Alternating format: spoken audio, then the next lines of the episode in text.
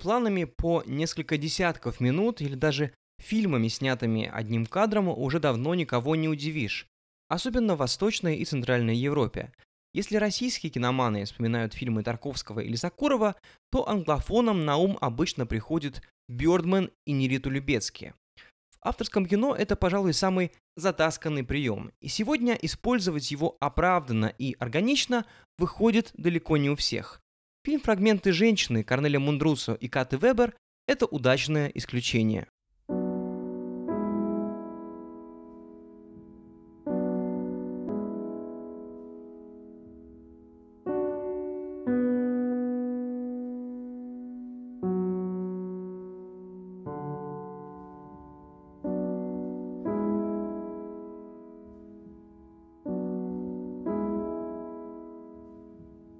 Я долго не мог взяться за этот фильм, потому что боялся не найти подходящих слов и не чувствовал себя вправе говорить о настолько личной травме, которой не имел никакого отношения. Оправдывает меня то, что в истории создания фрагментов женщины есть чрезвычайно важный польский контекст, о котором знают немногие рецензенты извне. Но об этом позже. Сначала стоит рассказать о двух полноправных авторах этого громкого фильма, чья трагедия легла в основу сценария. Сценаристка Ката Вебер училась на актерском факультете в Будапештской академии театра и кино, но получила известность как драматург, чьи спектакли были популярны и в родной Венгрии, и за рубежом. В течение нескольких лет она работает с Корнелем Мундрусо, известным венгерским и европейским режиссером, основателем независимого театра «Протон». Его фильмы, к трем из которых сценарий написала Вебер, участвовали и хорошо принимались на Канском фестивале, а дебютную ленту «Счастливые дни» награждали в Лакарно. Мундруцо и Вебер не один год сотрудничают с немецкими и польскими театрами. Именно в варшавском «Театре Розмаитощи», то есть «Театре разнообразия», в плане прогрессивности его можно сравнить с московским Гоголь-центром, их творческий тандем поставит спектакль, позже перенесенный на киноэкран. Предыдущая работа пары из Венгрии для того же театра основана на оперете «Летучая мышь» Иоганна Штрауса. Так же, как и во фрагментах «Женщины», в первом варшавском представлении Мундрусу и Вебер есть персонаж по имени Марта. Так же, как и более поздний спектакль, фильм «Летучая мышь» — это разговор о табу связанных со смертью. Из предыдущих картин Мундрусу Вебер я знаю фильм «Белый бог». Он же, пожалуй, один из ключевых в их фильмографии. Победитель программы «Особый взгляд» в Канах. «Белый бог» содержит многие черты поэтики, которые мы видим во фрагментах. «Белый бог» — это фильм «Метафора». На метафоре как приеме нужно остановиться поподробнее. В целом к метафорам в той или иной форме прибегает каждый художник, но не каждый делает их еще и центром повествования. Вот, скажем, в знаменитой сцене «Стачки» Сергей Эйзенштейн сопоставляет в монтаже образ расстрела рабочих со сценами на скотобойне. Метафора здесь совершенно осознанная, хоть и очевидная. Подобным образом поступает Мундруса в своих фильмах. Но если у Эйзенштейна метафора – это только часть его метода, производная эффекта монтажа, то у венгра она выходит на первый план. Это своего рода обнажение приема. Если продолжать цепочку ассоциаций, можно сравнить фильм «Белый бог» со всем известной картиной «Апофеоз войны» живописца Верещагина. Метафора предельно ясная, но от этого она не перестает быть менее убедительной. Польский нобелевский лауреат по литературе Чеслав Милош писал, что когда поэт хочет донести по-настоящему важное послание до своей аудитории, то начинает быть настолько ясным, насколько это возможно. Для Мунтруцо и Вебер, чьи фильмы содержат мощное социальное высказывание, это абсолютно релевантный тезис. Главная героиня Белого Бога – девочка-подросток. В Венгрии вводит закон, по которому за непородистых собак полагается платить налог. Ее отец этого делать не собирается, собаку просто выбрасывают на улице. В итоге она попадает в приют, из которого сбегает вместе с другими дворнягами. На собак объявляется охота. Спасти их от усыпления кажется чем-то невозможным, если только ненависть не уступит место эмпатии. В отличие от фрагментов женщины, тема белого бога куда более универсальная. Это ксенофобия как государственная идеология, приведшая однажды к самой масштабной войне в истории. Наполовину румын Мундруцо прямо говорит в интервью, что для него было важно снять фильм о венгерских этнических меньшинствах и напомнить своим соотечественникам, что на одни и те же грабли можно встать много-много раз. Но лучше этого не делать. При кажущемся тематическом разрыве двух фильмов в них все-таки можно найти немало общего. Касаются они прежде всего формальных аспектов. Так, например, в обеих лентах важнейшую роль играет субъективная камера, то есть такой метод съемки, при котором зритель максимально глубоко погружается в эмоциональное состояние героев. Как правило, тревожное и напряженное. Роднит оба фильма крайне натурализм и телесность. В «Белом боге» снимались настоящие собаки, показанные во всей их пластике и получившие за свой перформанс Пальмдок и Ворд в Канах. В свою очередь, во фрагментах «Женщины» мы становимся свидетелями настоящих родов. К слову, Мундруцо не первый венгерский режиссер, решившийся на такой радикальный шаг. Его соотечественница, выдающаяся режиссерка Марта Мисарош, включила абсолютно физиологически достоверную сцену родов в свой фильм «Девять месяцев», картину, на секундочку, 76 года. И хотя соотношение частного и общего в «Белом боге» и фрагментах кажется принципиально разным, стоит задуматься, так ли исключительно трагедия героев последнего. Многие знакомые венгров в разговорах об их последнем фильме признавались, что тема потери ребенка близка им, но она настолько табуирована в обществе, что мало кто решается ее каким-либо образом затрагивать. Прежде чем я расскажу об основе сценария, освежу его фабулу. Молодая пара из Бостона, допустим, обоим около 30, ждет ребенка и выбирает неконвенциональный способ принятия родов в собственной квартире. Героиню зовут Марта.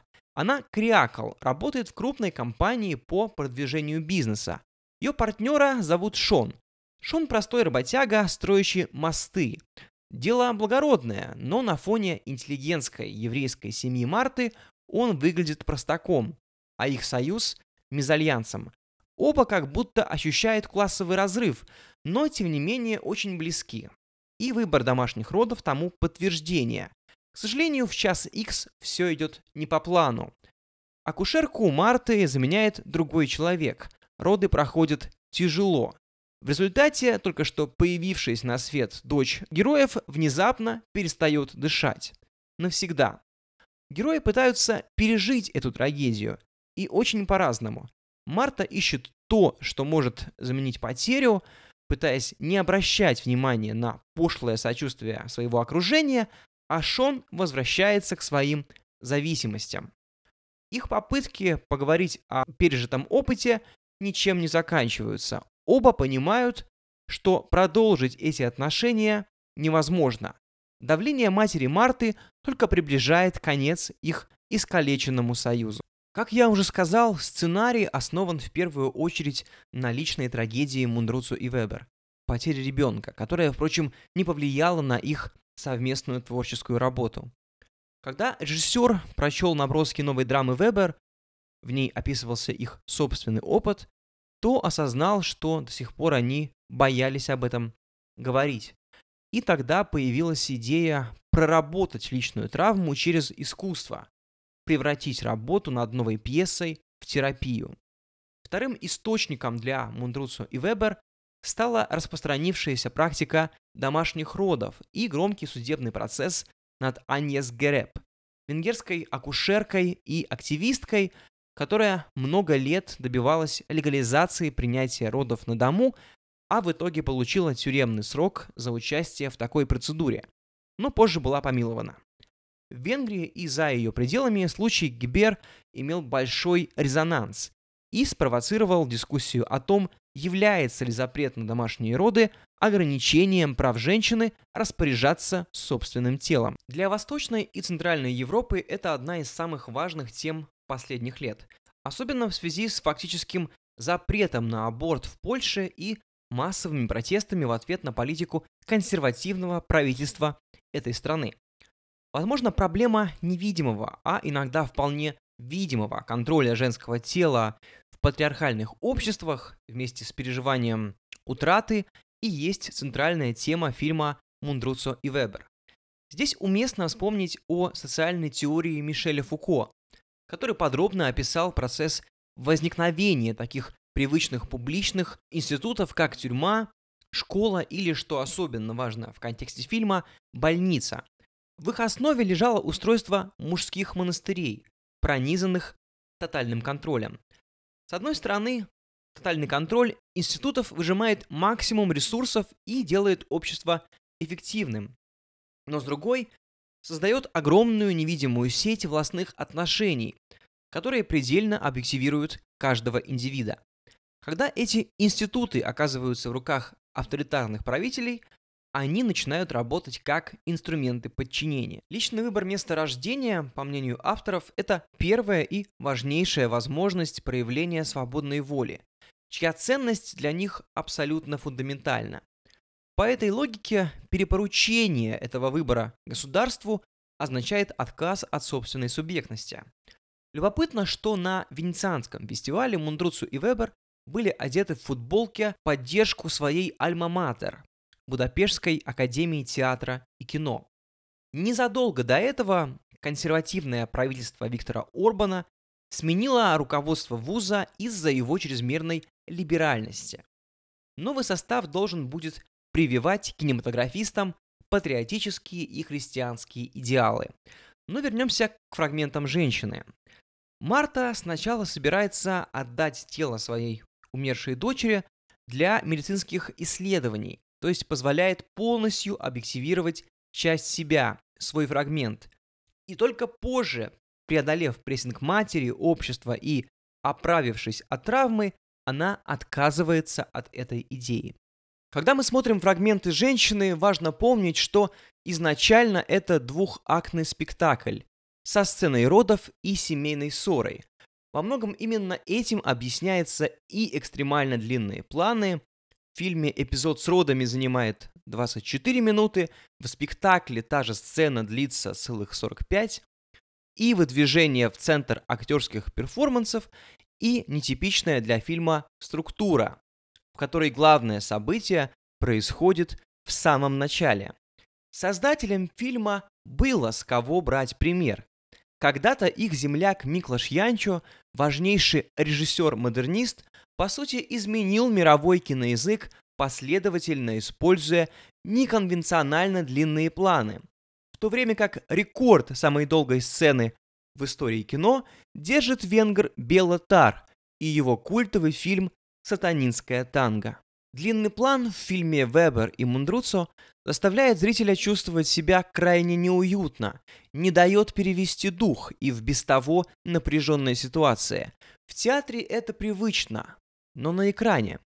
Самый известный теоретик кино Андре Базен писал о монтаже как насилии над фильмом, чья миссия заключается в реалистичной передаче действительности, а склейки этому никак не способствуют.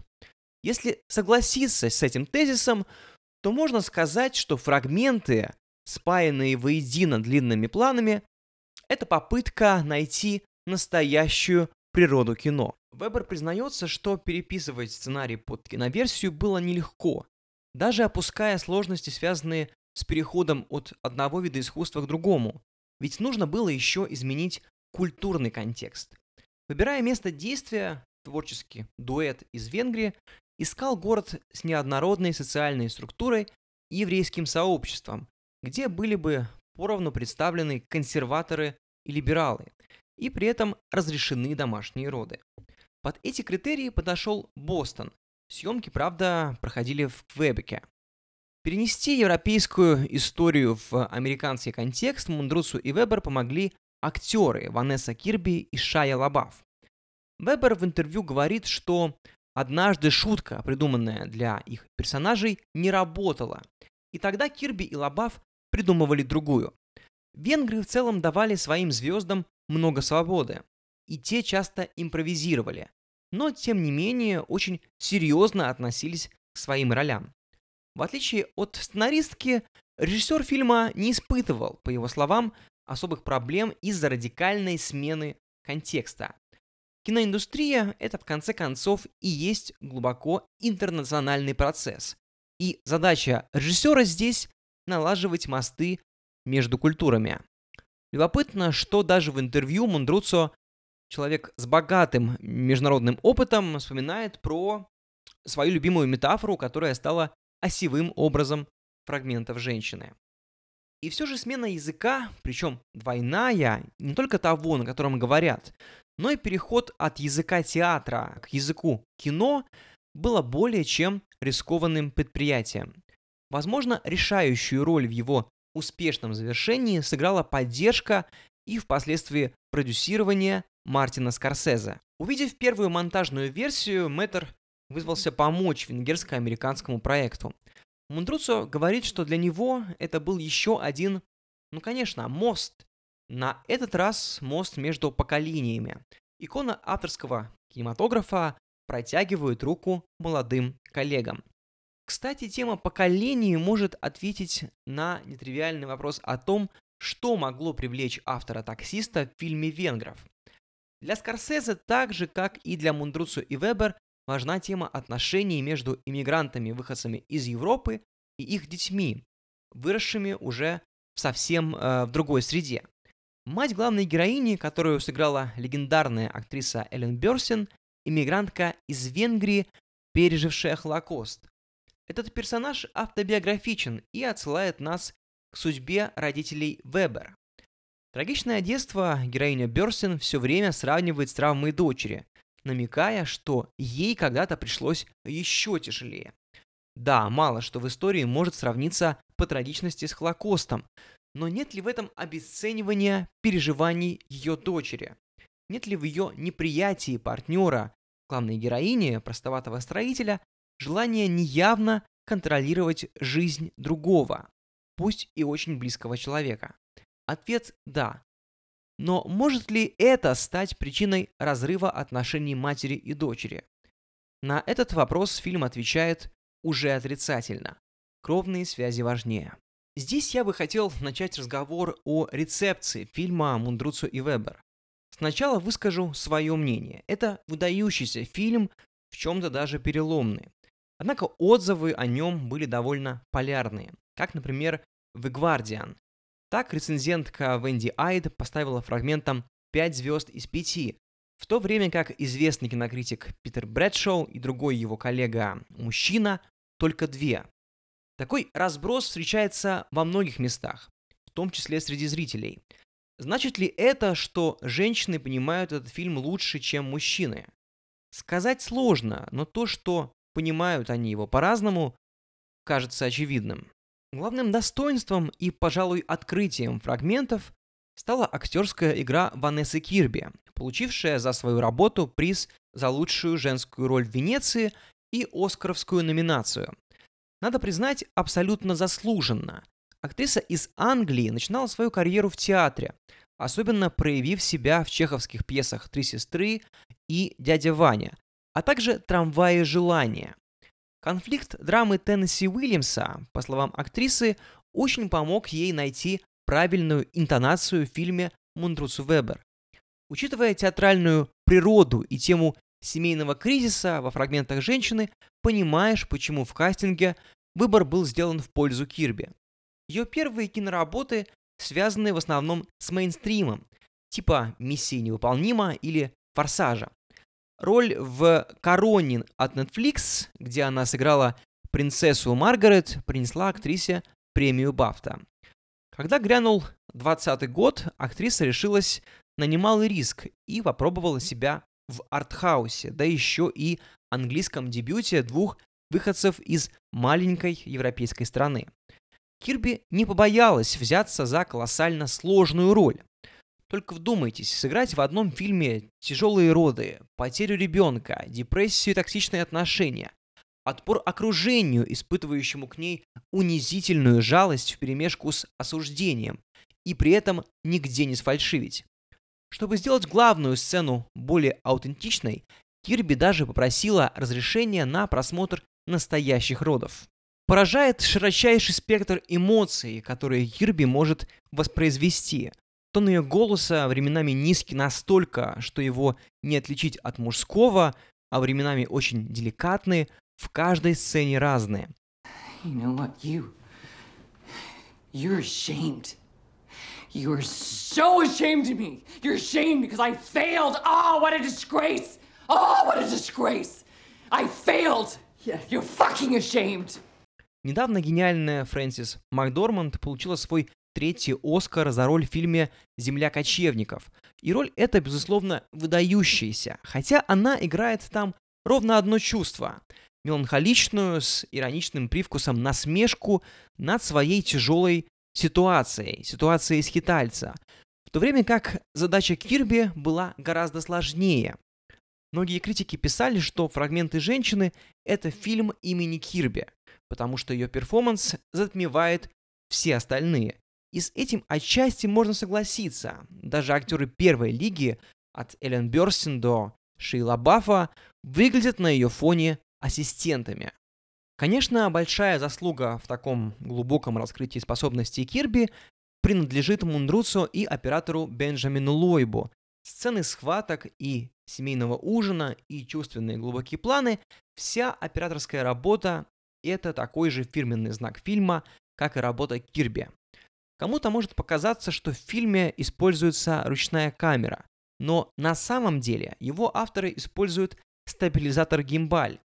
В результате у зрителя остается ощущение кинематографичной плавности, от которой, впрочем, немного укачивает, что добавляет эффект присутствия, особенно в сцене родов. И чувство субъективности происходящего. Это камера, которая как будто смешивает точку зрения всезнающего автора и героев, но не встает ни на чью сторону. Мы допущены до самых сокровенных мыслей и чувств героев, но при этом определенный зазор, некая остраненность наблюдателя сохраняется, и она кажется абсолютно оправданной, учитывая, что речь идет о настолько личной трагедии. Еще один эффект, производимый выбранным авторами методом съемки, это саспенс. В двух ключевых сценах камера не всегда поспевает за главными действующими лицами, как будто скрывает от зрителя важнейшие слова, важнейшие жесты, которые вот-вот приведут к развязке.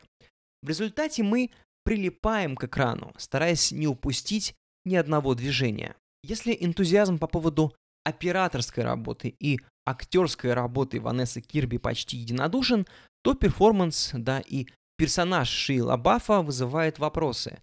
Многим он показался не вполне убедительным и даже примитивным, с чем отчасти можно согласиться. За исключением сцен домашних родов, мы видим его только как неуверенного в себе, избыточного абьюзера. Совершенно неясно, что в нем могло привлечь персонажа Кирби. Его шутки и особенно внезапное исчезновение после принятия взятки от матери главной героини кажутся невероятно искусственными. Впрочем, в фильме, на мой взгляд, все же есть яркие и удачные сцены в исполнении Лабафа. Это сцена попытки примирительного секса на грани сексуального насилия и разговор после измены Шона. Короче говоря, эпизоды абьюза. You lied to me. You're a fucking liar. Fucking bitch. You're a fucking bitch and you're a liar. You're a cheap ass liar. You're a fucking clown. You're a clown. You're a clown and you're a liar, bitch. Незадолго до выхода фильма на Netflix бывшая девушка звезды трансформеров обвинила его в настоящем абьюзе, что заставляет по-другому посмотреть на весь его киноперформанс.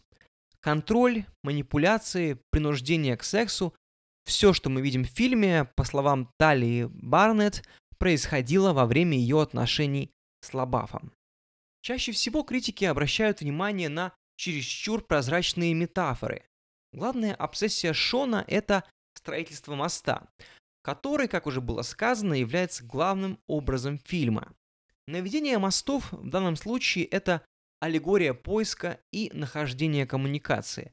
Вернуть утраченную близость пытаются главные герои, Марта и ее мать, и все вместе с внешним миром, от которого они как будто отрешились после внезапной смерти новорожденной. В свою очередь, обсессия Марты – это домашние растения, символизирующие, а как же иначе, новую жизнь, надежду и возрождение. Вопрос заключается в том, можно ли считать легко считываемую метафору слабым местом, учитывая, что этот прием используется авторами осознанно. В предыдущем фильме Мундруцу Вебер «Лишний человек» также осознанно пара вводит в историю фантастические, можно сказать, даже сказочные элементы. Когда главный герой-беженец вдруг начинает левитировать, чтобы спастись от стреляющего в него полицейского. Возвращаясь к картине Верещагина, само ее название просто кричит. Война заканчивается бессмысленной смертью и безвестностью, но эта картина остается шедевром. Не всегда плакатная логика отменяет художественную ценность, а произведение искусства не обязательно должно быть набором сложно решаемых ребусов. Антон Долин среди художественных неудач фильма называет саундтрек, написанный композитором Говардом Шором.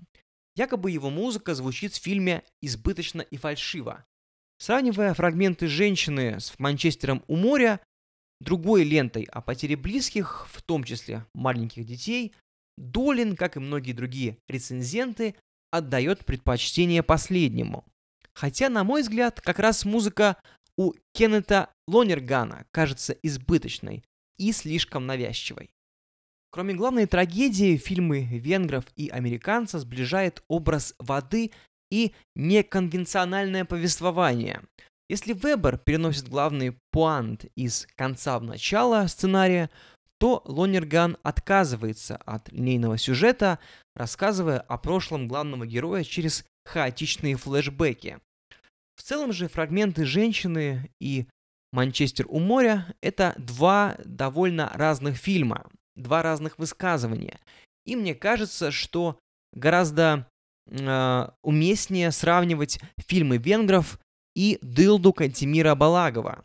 И там, и там в центре находится женщина, а главное событие происходит в первые минуты хронометража.